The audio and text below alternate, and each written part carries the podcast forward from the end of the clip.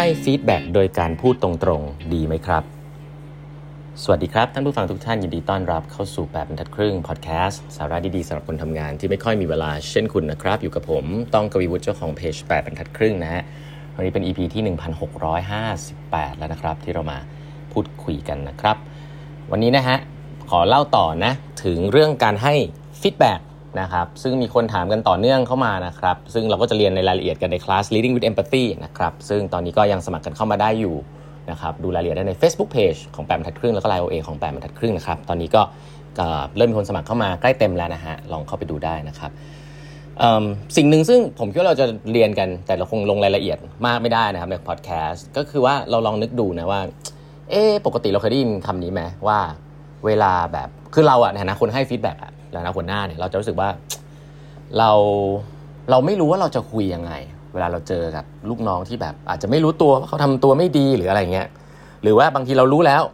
แต่ว่าเราก็รู้สึกว่า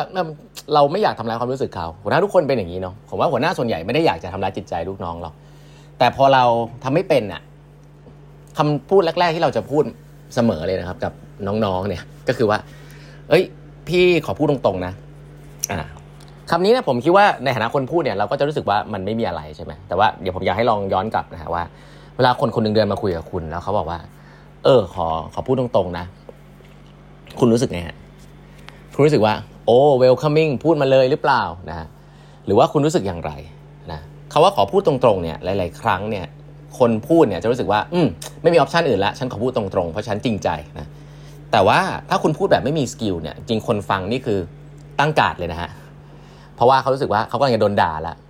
เพราะหัวหน้าหลาย ๆ ครั้งเนี่ยใช้คำว่าขอพูดตรงๆอะเป็น license นะสำหรับการไม่มี skill หรือทักษะในการให้ feedback ของตัวเองผมใช้คำนี้เลยนะ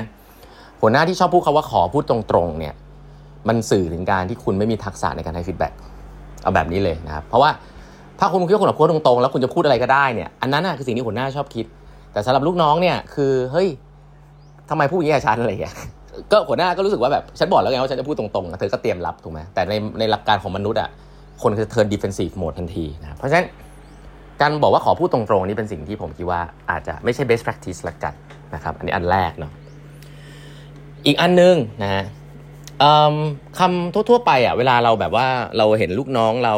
พูดนั่นพูดนี่แล้วก็เราพูดแล้วเขาก็อาจจะรู้สึกว่ายังไม่ทำตามไม่เปลี่ยนอะไรเงี้ย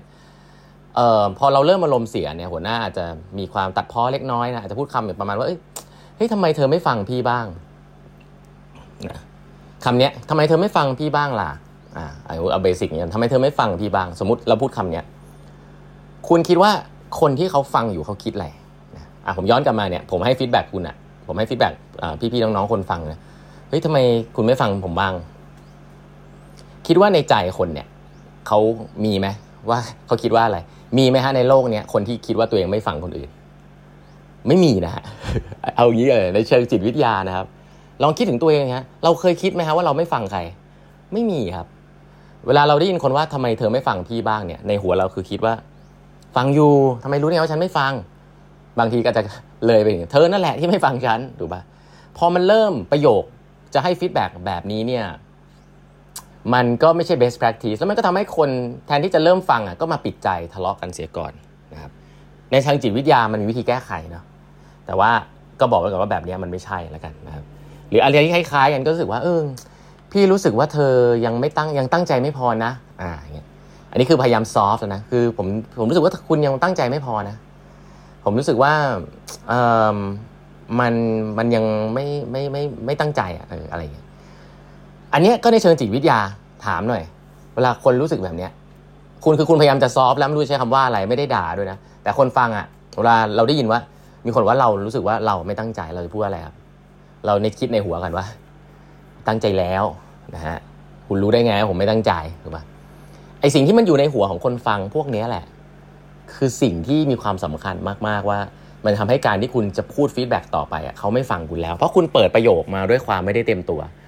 คุณเหมือนกับถ้าเป็นภาษาอังกฤษเขาเรียกว่า cross net นะเดี๋ยวซึ่งเราจะเรียนเรื่องนี้กันในคลาส Link Empathy เยอะมากนะครับในในรายละเอียดว่ามันต้องเฟรมคำพูดยังไงในเชิงจิตวิทยาจริงๆแต่ว่าที่ผมพูดมาสองสาเรื่องเนี่ยเป็นผมว่าเป็นพิทฟอลแหละแล้วในในในคลาสนี้เราจะเรียนเป็นภาษาไทยกันเยอะเพราะฉะนั้นเราจะคุยเรื่องภาษาไทยนะเราจะไม่ใช้แบบภาษาอังกฤษนะนี่ผมก็เชื่อประสบการณ์จากการทำงานกับองค์กรไทยมากับน้องๆคนไทยเนี่ยคำพูดเมืองไทยมัน บางทีไม่เหมือนภาษาอังกฤษอะมันก็ต้องมานั่งดูตัวอย่างกันว่ามันคำว่าอะไรบ้างนะอะอย่างอันหนึ่งอย่างนี้เฮ้ย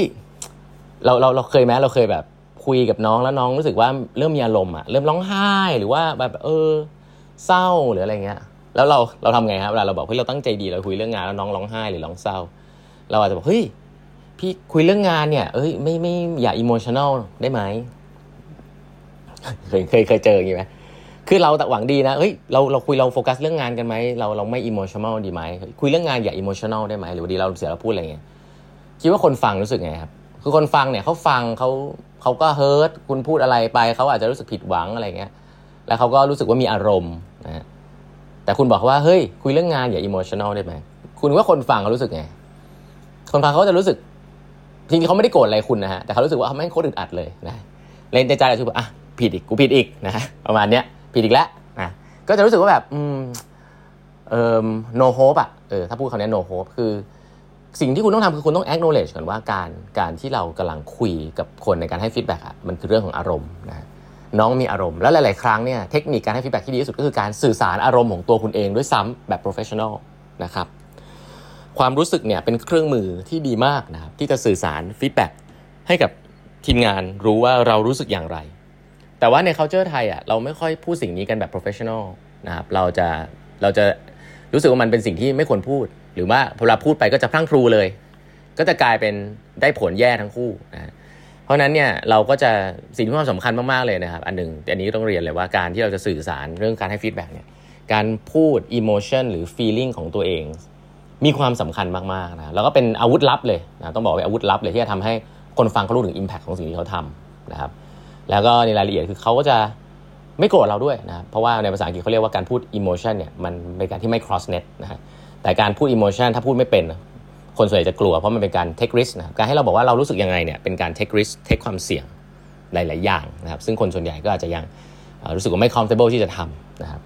อันทั้งหมดทั้งมวลเนี่ยที่เราพูดถึงเนี่ยนะครับก็ก็เราก็จะเรียนกันในคลาสนี้ครับ Leading with Empathy นะครับอันนี้รอบสุดท้ายของปีนี้นะครับปีหน้าไม่แน่ใจจะเปิดอีกช่วงไหนนะครับ ก็ถ้าใครสนใจที่จะอยากมีสกิลไปให้ฟีดแบ็ลูกน้องในช่วงปลายปีนี้นะครับแบบจริงจังเลยนะครับโดยเฉพาะลูกน้องเก่งๆ ที่นิสัยไม่ค่อยดีเนี่ยแล้วลองทุกอย่างแล้วยังนึกไม่ออกเนี่ยอันนี้เป็นเคเคล็ดลับจาก Stanford Business School นะครับที่ 45 ปีที่ผ่านมาเนี่ยเป็นคลาสที่ได้รับการโหวตจากศิษย์เก่าว่าได้ประโยชน์มากที่สุดแล้วก็ได้ใช้มากที่สุด และผมก็เป็นหนึ่งในนั้นด้วยนะครับก็ใช้อยู่ตลอด ก็มาเรียนกันได้นะครับคลาสตอนนี้ใกล้เต็มแล้วสมัครกันเข้ามาได้ครับดูรายละเอียดได้ใน Facebook Page ของแปมทัดครึ่งแล้วก็ไลน์ OA ของแปมทัดครึ่งนะครับเครื่องหมาย at แล้วก็ eighthalf นะฮะ E I G H T H A L F นะฮะส่งเข้ามาได้นะครับ วันนี้เวลาหมดแล้วนะฮะฝากกด subscribe แปดบรรทัดครึ่ง podcast ด้วยนะครับ แล้วพบกันใหม่พรุ่งนี้ครับ สวัสดีครับ